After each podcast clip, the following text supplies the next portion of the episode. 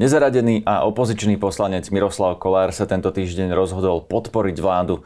Vítajte v relácii na rovinu. Dobrý deň. Pán Kolár, e, aký z toho máte pocit, že to vlastne nakoniec nevyšlo a tá vláda padla napriek vašej podpore? No nie je to celkom tak, ako vy hovoríte. Rozumiem, že tým, že som nehlasoval za pád vlády, rovná sa, že podporil som vládu. Ja som nehlasoval za tento návrh na vyslovenie vlády, pretože som povedal, že ho považujem za nezodpovedný, pokiaľ nemáme vôbec právny rámec, ktorý nás môže doviesť ústavný, k predčasným voľbám. Aj preto ma mrzelo, že včera sa nepodarilo predradiť to hlasovanie o ústavnom zákone, o skratení, o možnosti skrátiť volebné obdobie rozhodnutím parlamentu. Neprešlo to len o dva hlasy.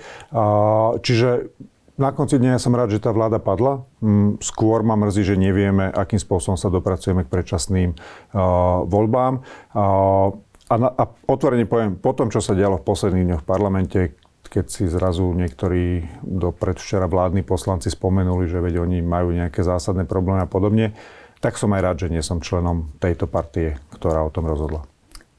No, tej partie, ktorá rozhodla teda o páde vlády, teda, že nie ste v rovnakom tábore ako, ja neviem, pán Borgula, Smer a tak ďalej. Tak to myslíte? Tak. No ale zároveň nie je tam trochu protirečenie v tom, čo hovoríte, že ste aj rád, že tá vláda padla, na druhej strane ste e, vlastne nehlasovali za ten pad vlády, aj keď ste mohli, ste opozičný poslanec, ktorý odišiel od vládnej koalície, ale teraz ste sa vlastne na chvíľu zase postavili do tých e, šíkov, tých e, ako keby vládu podporujúcich poslancov. Ako to má čítať bežný no, človek alebo volič? Úplne jednoducho poviem to, čo hovorím už týždeň ak by bol jasný právny rámec, ktorý by nám umožnil skrátiť volebné obdobie a bol by, bola by jasná politická dohoda na termíne volie, bez problémov by som hlasoval za pád vlády vyzujem to celý čas.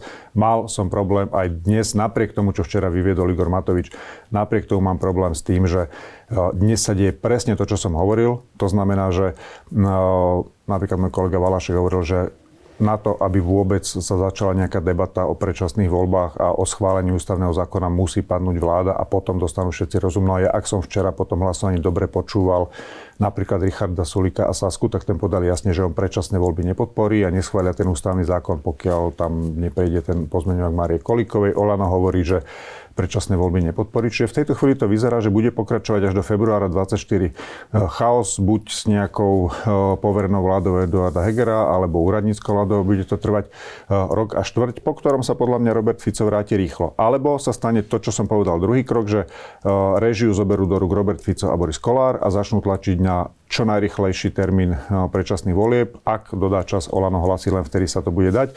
A počuli sme ich včera, jednoducho idú tlačiť naozaj na čo najrychlejší termín.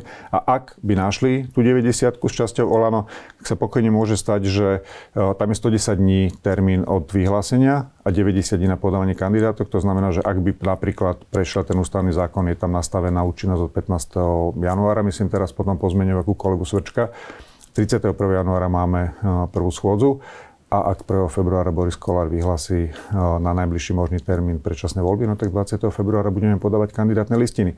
A myslím si, že toto vyhovuje jedine Robertovi Ficovi a znamená to možnosť reálneho návratu Roberta Fica, e, ktorý si po najbližších voľbách pôjde do paláca po no, poverení. Počkajte, aby sme sa v tom e, nestratili, lebo teraz ste začali ste s termínmi, schôdzami a tak ďalej. Takže vám nevyhovuje čo najkratší termín predčasných volieb. To mi teraz hovoríte, e, že e, čo najskoršie voľby vyhovujú Ficovi podľa vás? Áno, som o tom presvedčený. Nie, že nevyhovujú mne osobne, alebo sme v našej strane, ale myslím si, že po tomto bordeli, ktorý, ktorého sme posledný rok svetkom, zmobilizovať voličov demokratických, možno aj s pomocou občianskej spoločnosti. Na to potrebujete nejaký minimálny čas a ak budú tie voľby niekedy na 1. apríla, maja alebo v prvej polovici maja, tak ten čas nebude a naozaj tú nespokojnosť a ten chaos využije Robert Fico a ja som dnes presvedčený, keď sa pozerám na tie aktuálne prieskumy, myslím, že hlas okolo 19, Fico okolo 15, že po tých 3-4 mesiacoch kampane to bude Robert Fico, kto si naozaj pôjde do toho paláca pre poverenie na zostavenie vlády. No, vy ste ale teraz povedali pred chvíľou, ja som si to dokonca zapísal, že bude pokračovať chaos do roku 2024, ak by sme e, tie predčasné voľby nemali a po ňom príde Fico. Teraz hovoríte, že Fico vlastne príde, aj keď tie predčasné voľby budú. No, ja si myslím, že ak sa podarí dohodnúť na tom, čo som hovoril, to znamená predčasné voľby v septembri, Je to termín, dokedy sa podľa mňa aj tie demokratické strany vedia nejakým spôsobom skonsolidovať a ponúknuť dnes oprávnene frustrovanému demokratickému voličovi nejakú reálnu alternatívu, tak, aby neprepadol ani jeden hlas. V minulých voľbách ostalo pred bránami parlamentu 600 tisíc hlasov proeurópskych, prodemokratických voličov.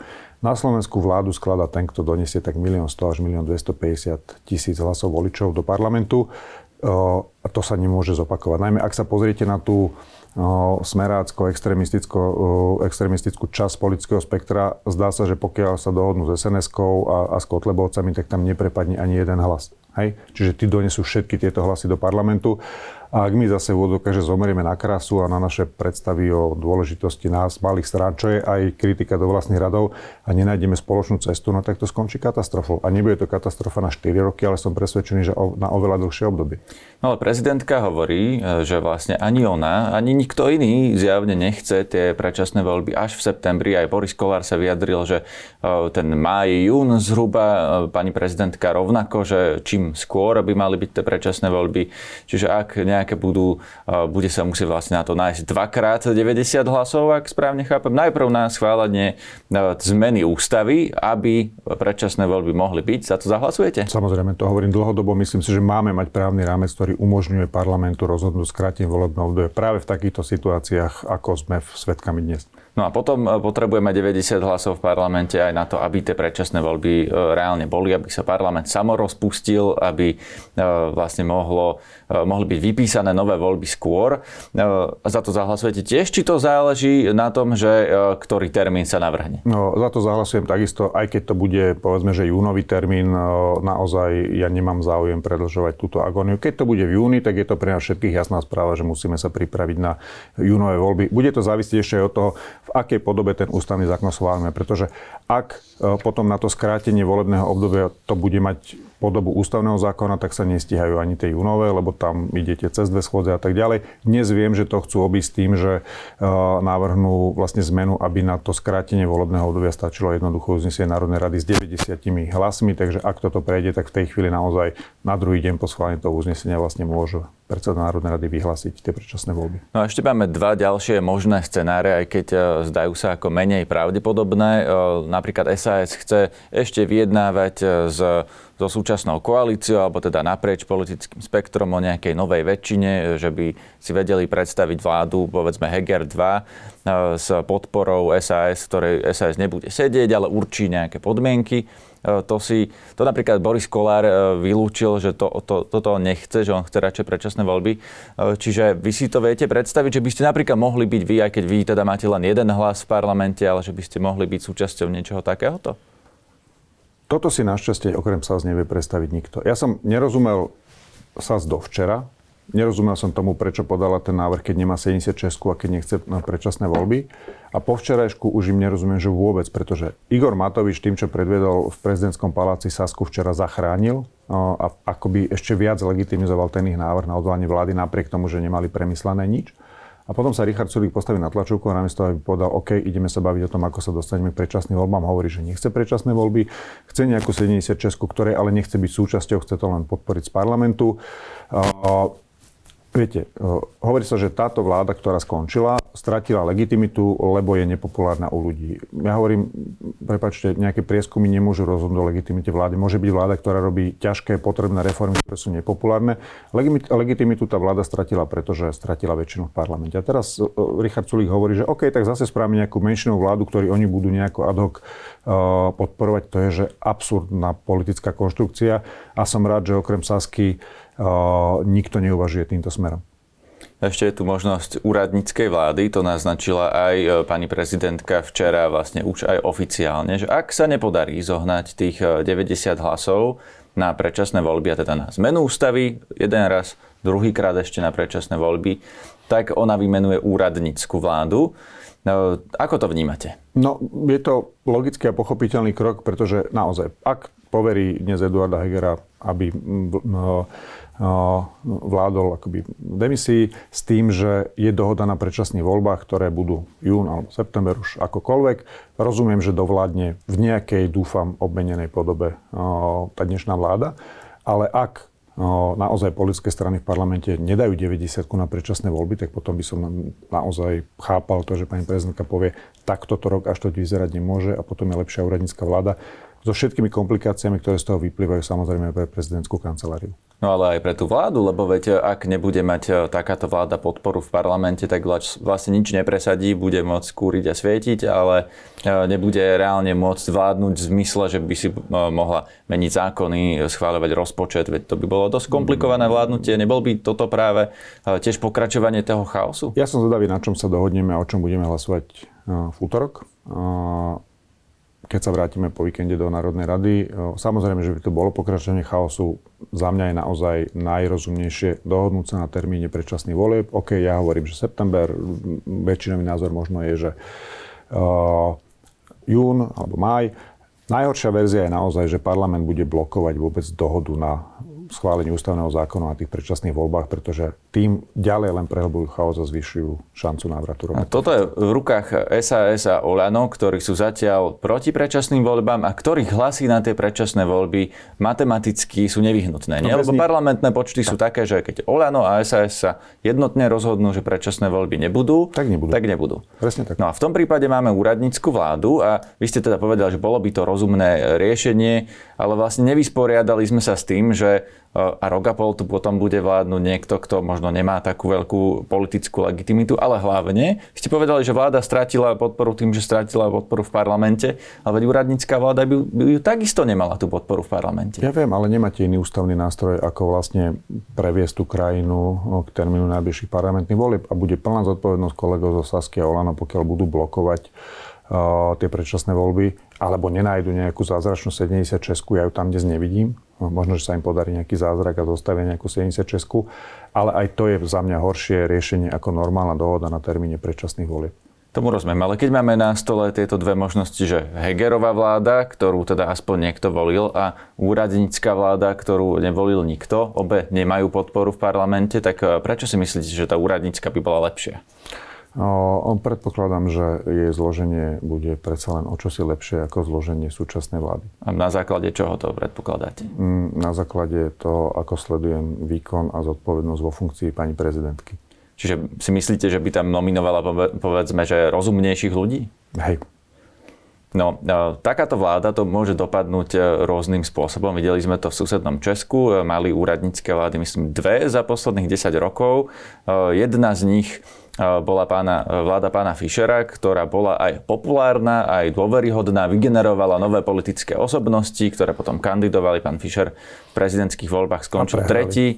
Áno, ne, nezvíťazil, ale to, čo s tým chcem povedať, je, že to, čo by to mohlo priniesť, je nové politické osobnosti. Povedzme, vy hovoríte, že dokonca by mohli byť racionálnejšie ako tie doterajšie.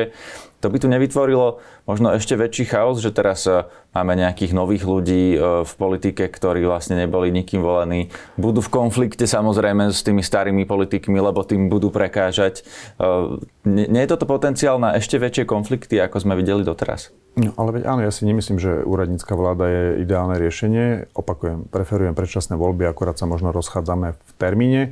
Nemyslím si, že úradnícka vláda má byť akoby nástupom nových ľudí do politiky.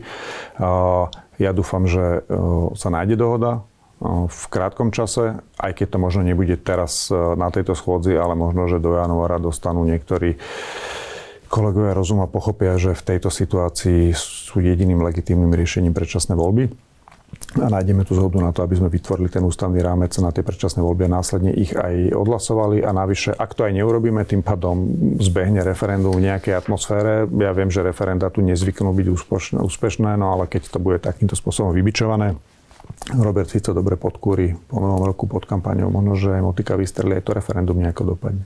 No to, to referendum na to vlastne máme iba mesiac, lebo to bude koncom januára. Vy si myslíte, že má zmysel to referendum vôbec? Nie.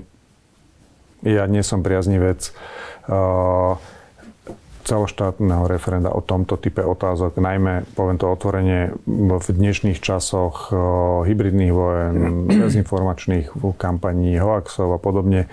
Uh, nemyslím si, dokonca keď sme sa bavili o tom ústavnom zákone na skratenie volebného obdobia, pre ne bolo ideálne, ak by v ňom bola naozaj iba tá možnosť, že si že je to rozhodnutie parlamentu a nie referenda. Jednak budeme mať tým pádom hneď po každých voľbách permanentnú kampaň, referendum a tak ďalej. Na druhej strane, ak nebude iná cesta a to referendum tam zostane, tak to podporíme aj tak, pretože nejaký ten ústavný rámec potrebujeme. Rozumiem. Poďme na ďalšiu tému. Vás vlastne e, mnohí iní politici aj, aj analytici podozrievajú a vy ste to trošku aj naznačili, že e, vy ste podporili túto vládu e, preto, lebo teda predčasné voľby by vám nevyhovovali, vám ako strane. Na vašom sneme vystúpil Mikuláš Zurinda, ktorý povedal, že chystá nový projekt politický, ktorého súčasťou bude aj vaša strana spolu. Teraz ste aj povedali, že vy nechcete tie predčasné voľby čím skôr, lebo potrebujete čas na to, aby sa zreorganizovali tie e, nejaké demokratické e, síly. E, takže v podstate vlastne nie je to tak, že ste si chceli kúpiť čas na svoju vlastnú novú stranu tým, že ste zahlasovali za, alebo teda nezahlasovali za koniec vlády? Idem ešte raz na začiatok.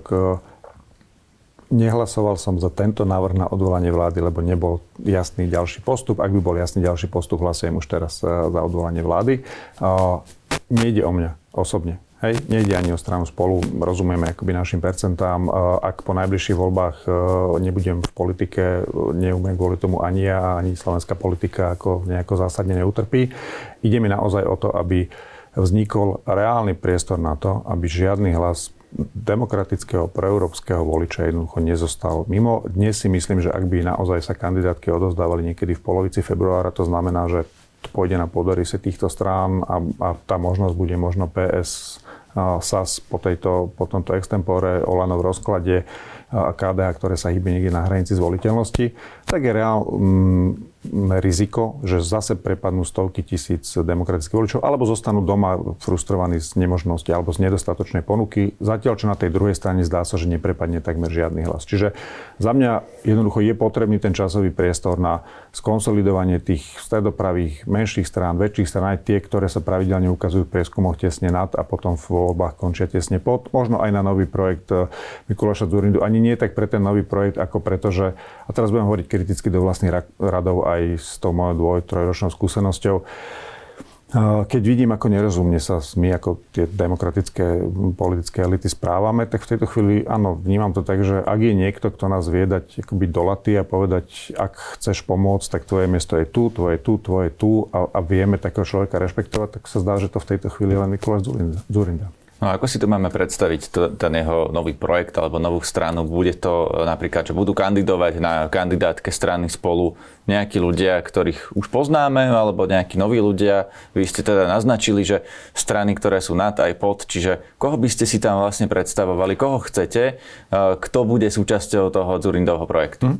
Rozdelím to na dve veci. E, ja naozaj nie som ani že priamou súčasťou Zurindovho projektu, ani nie som akoby oprávnený hovoriť o detailoch. Myslím si, že Mikuláš Zurinda je natoľko skúsený politik, že vie, kedy je ten najneskorší čas, kedy už naozaj musí prísť s reálnymi detailmi, ak to má byť ešte hráč do tých najvyšších volieb bez ohľadu na to, kedy sa udejú. Tá naša úloha je v tom skôr taká, že my sme sa niekoľko mesiacov stretávali a debatovali o tom, ako v odzokách zachrániť tú demokratickú politiku. No s kým? Lebo, s Mikulášom Zurindom, poviem tak. Hej. Vy a Mikuláš Zurinda vo dvojici, či bol ten okruh širší? My vo dvojici s tým, že ja som rozprával, akým spôsobom sa vyvíja spolu, akým spôsobom on rozprával, akým spôsobom pripravuje ten projekt. My sme si zatiaľ urobili domácu úlohu v tých komunálnych a regionálnych voľbách s tou koalíciou tých štyroch malých strán, z ODS, šancov a demokratickou stranou. Podarilo sa nám získať primátora tretieho najväčšieho mesta na Slovensku. Prešove napríklad napríklad. A Mikuláš Zurinda pripravuje s nejakým púlom ľudí, s ktorými sa stretáva dlhodobo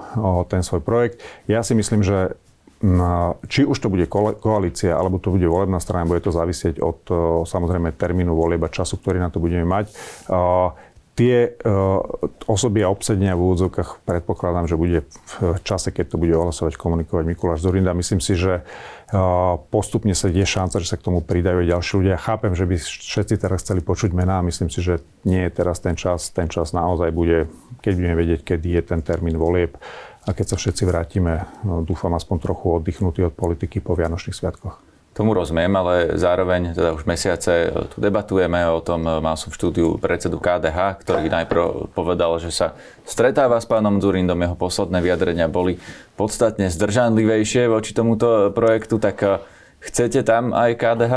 No, toto je, myslím si, na komunikáciu Mikuláša Zurindu z KDH. Z KDH ja som povedal, tá naša rola je tam taká, že my v tejto chvíli máme značku, máme štruktúry, máme 330 ľudí, mali sme 650 kandidátov po krajine, máme aj nejaké čisté peniaze zo štátneho príspevku, ktoré môžeme priniesť do, povedzme, že kampane. A, skôr e, čakáme na to oznámenie a na tú diskusiu v závislosti od termínu volieb aká bude tá architektúra, kto všetko sa k nej pridá. Ak správne vnímam tie, tie signály, tak myslím si, že ten náš sobotný snem, ktorý ja úplne, úplne presne rozumiem, prečo mal takú pozornosť, nie preto, že spolu malo snem hej, s našimi percentami, ale preto, že okolo toho bola nejaká situácia s odvolaním vlády. Ale vyslal signál tým, kto tam bol, kto tam prehovoril, kto všetko tam sedel a myslím si, že aj tá ochota niektorých ľudí sa začať intenzívnejšie rozprávať o tom spoločnom postupe sa zase zvýšila. No kto všetko tam sedel, to bolo tiež dosť zaujímavé, teda okrem premiéra Hegera, ktorý teda zrejme prišiel kvôli tomu, že aj na vašom hlase záležalo. Tam sedeli napríklad aj pán Pavel Macko, e, ktorý už v strane spolu bol a odišiel. Boli tam politici strany za ľudí, napríklad pán Šeliga, z ktorej ste zase odišli vy. E, tak e, ak toto má byť tá vaša budúca kandidátka, ako s tými ľuďmi viete nájsť spoločnú reč, keď máte vlastne um, túto históriu odchádzania, nemyslím vy konkrétne, ale uh, jedni od druhých, druhý od tretích. Aby nevzniklo nedorozumenie, netvrdím, že všetci, čo sedeli tam v tom prvom rade na sneme, automaticky budú na nejaké spoločnej kandidátke. Hej, to zase ako pre korektnosť musím povedať, tak ďaleko tie diskusie ešte nie sú. Uh, odchody, príchody, všetci, ako sme tam sedeli, sme politici hodnotovo pomerne blízky z hľadiska proeurópskych postojov, prodemokratických postojov. Niektorí sme liberálnejší, niektorí sú konzervatívnejší čo podľa mňa nemá byť tá kľúčová deliaca línia, ak nemajú tie voľby zase dopadnúť zle. A to, čo, to či sme od niekiaľ odišli, niekam prišli, to je to o tom zlíhaní, o ktorom som hovoril pred chvíľou. Ak nedostaneme rozum a nedáme tieto veci všetky bokom a nepovieme si, že v tejto chvíli treba ísť spoločne každý viažeme pár hlasov. My možno viažeme 20 tisíc hlasov. Čo by za ne dali v minulých voľbách PS spolu, ktorým chýbalo 900 niekoľko, alebo KDH, ktorým chýbalo pár tisíc. Dnes by boli v parlamente, tá architektúra vládnutia by bola úplne iná. Igor Matovič by nebol premiér, Boris Kolár by bol v opozícii a možno by sme sa dnes bavili o úplne inej situácii. Ja len hovorím, že túto chybu už zopakovať nesmieme a ktokoľvek z nás, u koho zase zvíťazí nejaká predstava o vlastnej dôležitosti a individuálnom postupe, tak bude spolu zodpovedný za to, ak to tu skončí zle. No, to práve sa deje aj teraz tak trochu, nie? že na rôzne kandidátky sa pozliepali rôzne subjekty, vidíme to v Olano, že sú tam aj liberáli, aj konzervatívci. Vy naznačujete vlastne to isté, že e, ste ľudia, ktorí sú, ktorých spája napríklad tá proeurópska orientácia, ale e, ste tam aj liberáli, aj konzervatívci a neskončí to naozaj e, opäť tým trieštením a možno nie pred voľbami, lebo teraz máte záujem mm. byť na jednej kandidátke, ale krátko po voľbách. Ja si myslím naopak. Ak to dopadne úspešne vo voľbách, tak si myslím, že ďalším krokom má byť prirodzená integrácia týchto všetkých malých sil do jednej silnej stredopravej strany. No ale aj keď máte rôzne názory na podstatné mm. veci? Čo sú rôzne názory na podstatné veci? A teraz to vysvetlím. A po, pomôžem si SDK. Vtedy, keď dokázali liberáli s konzervatívcami, a teraz nebavím sa o, o ultrakonzervatívcoch, ktorí majú jedinú tému alebo dve témy, potraty LGBTI, ale normálni konzervatívci európskeho strihu, akí sú napríklad združení v Európskej ľudovej strane, pretože ten snem vyzeral aj preto tak, že tam boli vlastne ľudia, ktorí uh, sme združení v Európskej ľudovej strane, prijali aj Olano, my sme ich uh, upozorňovali, že Olano nie je Eduard Heger, ale Igor Matovič, tak teraz v EPP majú trošku paniku, že teda po mesiaci zrazu prišli od toho premiéra. Uh, aj KDH je, je v EPP, my sme v EPP. Uh, pokiaľ sa stretnú moderní európsky konzervatívci s liberálmi, vieme normálnym spôsobom fungovať, pretože aj moderní konzervatívci v Európe majú úplne jasno, že ľudské práva nie sú kultúrno-etická otázka a podobne, hej, tak vtedy to môže fungovať. Ak toto, tohto nie sme schopní, no tak to nebude fungovať, ale potom táto krajina čakajú naozaj, že škaredých 10 rokov. Tam je otázka napríklad, že či máte jednotný pohľad e, na e, otázky treba, že od Luka Cirky, od štátu, alebo povedzme, že či náboženstvo patrí do politiky, čiže kresťansko-demokratické hnutie. Si asi myslí, že náboženstvo do politiky do nejakej miery patrí.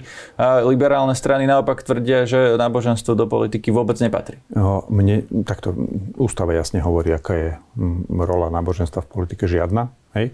A mne nevadí, že nemáme rovnaké názory, pokiaľ vieme normálne komunikovať, diskutovať. Ja som zažil 90. roky, kedy dokázali socialisti, konzervatívci, liberáli normálnym spôsobom diskutovať, vyhadať sa, rešpektovali sa a vedeli nájsť nejakú mieru kompromisu.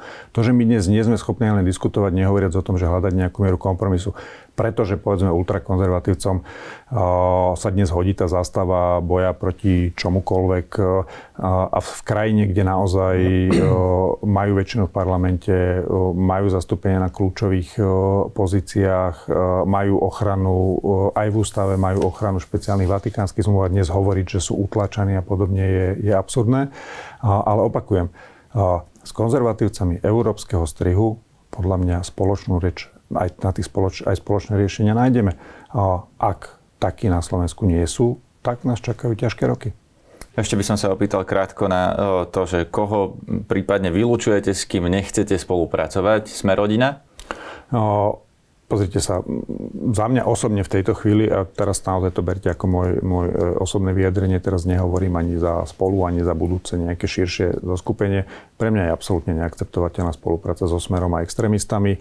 A práve preto robíme všetko preto, aby napríklad Smerodina nemusela byť súčasťou tej, tej vládnej potenciálnej väčšiny, keď dneska to znie, znie ako chimera, alebo napríklad Igor Matovič bude nepochybne viazať nejaké percentá s Igorom Matovičom. Už nikdy nikto vládu nebude, čiže tam je ďalší, ďalší problém. Ja som napokon bol aj proti tomu, aby bol Boris Kolár predseda parlamentu. Aj som hlasoval za jeho odvolanie kvôli tej jeho plagiátorstvo a podobné veci. Čiže áno, radšej by som bol bez Borisa Kolára ako s Borisom Kolárom. Hej, ale to, čo je naozaj, že červená čiara, smer extrémisti, cez to vlak nejede. Čiže ak to bude nevyhnutné, ak to rozumiem, správne, tak do koalície e, povolebnej by ste s Borisom Kolárom išli, ale do predvolebnej na jednu kandidátku nie?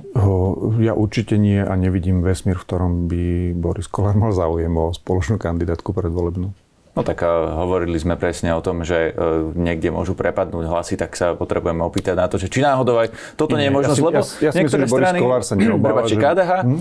napríklad spolupracovalo so Zmerodina v komunálnych voľbách. No, v tých komunálnych voľbách boli rôzne koalície. To, čo sa mne páči, že tam, kde naozaj sa podarilo dosiahnuť širokú spoluprácu demokratických e, strán, a nielen nás štyroch, ale niekde to napríklad v Trnavskom samozprávnom kraji, to bolo asi 12 strán, ktorí sme stáli spolu za Vyskupičom. Áno, bola tam aj sme rodina, tak tam to fungovalo. E, KDH takisto má možnosť, e, podľa mňa v KDH vnímajú, však vidíte aj tie prieskumy, že zase im hrozí, že skončia na 4,5%, lebo sú presne tam, kde boli pred každými voľbami, niekde medzi 6-7%. A áno, toto bude presne o, a teraz vôbec nechcem vstupovať do vnútorných procesov KDH, ale bude to presne o tom premyšľaní, či pôjdu do spolupráce s takým tým, že konzervatívnejšou časťou slovenského politického spektra, alebo pôjdu do širšieho projektu, ktorý má šancu akoby preniesť to Slovensko tými najťažšími časmi. Opakujem, keď dokázali liberáli s konzervatívcami, európskymi konzervatívcami spolupracovať, tak sa Slovensku darilo a robili sa reformy, dostali sme sa do, do NATO. Teraz je šanca to zopakovať. Pre ďalšie mená, e, pán Drucker, ten tiež sa stretával s pánom Zurindom, ale ak mám správnu informáciu naposledy v lete, e, to pokračuje, tie rokovania o tom, že aj on by bol e, súčasťou teda vášho už spoločného projektu s pánom Zurindom? To neviem, priznám sa. Ja som sa takisto s pánom Druckerom po mojom odchode z vládnej, z vládnej koalície párkrát stretol, bavili sme sa o tom, ako ďalej v politike. Priznám sa, že neviem teraz, akým spôsobom premýšľa dobrá voľba. Ne, nezachytil som aj teraz posledný mesiac, že by nejakým spôsobom sa vyjadroval k vládnej kríze, takže to vám neviem v tejto chvíli povedať. No tak pokračujú tie rokovania s ním, či nepokračujú? Mm, ako rokuje s Mikulášom Duridom, neviem a hovorím, ja som s ním bol naposledy možno v lete. Vy ste ho chceli do toho spoločného projektu? Chceli by ste byť s ním na jednej kandidátke? O, nie je to jednoduchá osoba, nepochybne je to schopný človek, na druhej strane má za sebou ten politický nános, ktorý má, takže nie je to v tejto chvíli úplne moja preferencia. Rozumiem. Pani Nikolsonová, lebo ona napríklad sa tak kriticky vyjadrovala k projektu pána Zurindu, že je to teda združenie konzervatívcov a ona je skôr liberálka. No, ale ak hovoríte o spájaní tých síl, tak eh, tam nevyhnutne bude otázka, že či ona pôjde k vám mm. tiež, alebo eh, bude niekde viazať nejakých 20 tisíc eh, hlasov, ako ste povedali. Tak teda ako sa postavíte k nej? O, zase opakujem, o, ten človek a subjekt, okolo ktorého to nejakým spôsobom konverguje, je Mikuláš Dorinda. Hej, ja som s Luciou bol, jednak sa stretli na sneme ODS a potom sme boli na káve asi týždeň alebo dva dozadu. To, čo v tejto chvíli viem povedať, úplne najhoršie bolo naozaj, keby vznikli dva, tri takéto projekty, ktoré si budú navzájom konkurovať, alebo možno ani nekonkurovať, lebo napríklad, ak to chápem správne, to jej cieľenie, tak skôr to smeruje do volických vôd PSK, ako do tých volických vôd, ktoré chceme osloviť e, my. Čiže nepovažoval, ale takto, sme demokratická spoločnosť. No, ona sa s Každým ma... nedohodla tiež. Ale, ale keď ona hovorí, že kam to chce akoby, že smerovať a čo sú tie hlavné témy, tak si myslím, že skôr cieli na, na voličov PSK. Hej. Každý má právo samozrejme založiť akúkoľvek politickú stranu s ňou do volieb, ale myslím si, že múdrejšie je, ak, ak sa dohodneme, že nebudeme trieštiť cíly. Za mňa môžem garantovať teda, že my nebudeme tí, ktorí necháme prepadnúť tie hlasy, ktoré viažeme. Časť Olano, tam sa hovorí o tej občiansko-demokratickej platforme, e, ktorá aj teraz vlastne chcela donútiť Igora Matoviča k tomu, aby podal tú demisiu, ktorú on nakoniec aj podal, aj nepodal. E, vy si viete predstaviť, že by ste mali vo svojom projekte nejakých ľudí z Olano? Ja len krátko, ak môžem, 30 sekúnd tej demisii a nedemisii. Ja som asi pred 30 rokmi ešte s Robertom Žitňanským nezužil nebohým. Sme boli na príjmačkách na scenaristiku na VŠMU a popísali sme tam rôzne šialenosti, aby sa zapáčili tej výberovej komisii. Keby sme napísali, tu, popísali túto scénu, tak nás vyrazia v prvom kole, pretože jej povedali, že to nie je uveriteľné ani ako paródia. To len toľko k tomu, čo predvedol Igor Matovič v prezidentskom paláci. A teraz k tej občiansko-demokratickej platforme. Bude závisieť od toho, ako vidia oni svoju ďalšiu účasť eh, v politike. Eh, samozrejme, že je to skupina ľudí, aspoň časť z nich, ja priznám sa, že presne nemám tých 10 mien úplne, úplne v eh, hlave, ale... To od pána Budaja, cez áno, pána Čekovského áno. a tak ďalej. Sú to ľudia, ktorých vnímam, že hodnotovo sú na tom podobne ako my. Hej, sú to skôr stredopraví občianskí demokrati, viac liberálnejší ako konzervatívni. Čo by samozrejme napríklad aj mňa potešilo. Pokiaľ ide o za ľudí, ešte sa vrátim k tomu, no tamto Veronika Remišová zadefinovala jasne, že ona teda s nami nechce mať nič spoločné, lebo my sme mm, príliš liberálni, ona je konzervatívna politička a mm, som veľmi rád tomuto jej hodnoteniu a budeme jej držať palce v pokračovaní jej politickej kariéry a niekde inde. No, tam je potom otázka, že e, či e, chcete časti za ľudí prebrať tých e, zostávajúcich ešte okrem pani Remišovej, no, alebo ich necháte KDH-kom, alebo niekomu to, Olaňákom? To si zase, že nechcem samozrejme v tejto chvíli vstupovať do hlav Juraše Ligu, Janke Žitňanskej a podobne. No, oni budú musieť sami si vlastne usporiadať, ako vidia svoju ďalšiu, ďalšie pôsobenie v slovenskej politike. sme otvorení samozrejme na diskusiu. Čiže občiansko-demokratické platforme Olano ste tiež otvorení, napríklad aj keby pán Nať sa rozhodol, áno? Mm, povedzme to tak, že nechajme to na ten po, po novoročný vývoj a na, na to, s čím príde Mikuláš Zurinda. Posledná otázka. Kedy je deadline? Ak by tie predčasné voľby boli, zdá sa, že sa to rysuje na nejaký jún.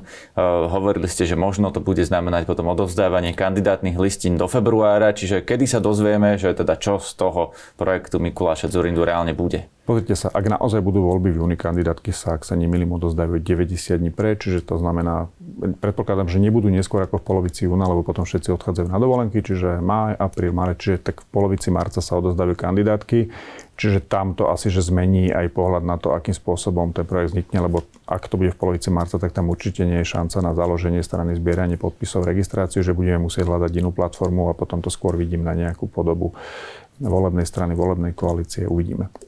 No a neodpovedali ste mi na tú otázku, že kedy teda sa dozvieme, čo s tým projektom Mikuláša Zorindu bude. Vtedy, keď sa budú podávať kandidátky, alebo môžeme a... čakať, že v januári sa postaví Mikuláš Zorinda a povie, že tu mám týchto svojich ľudí. Pozrite sa, ak chce niekto uspieť o 90 dní vo voľbách, tak nemôže prezradiť detaily projektu pri podávaní kandidátky.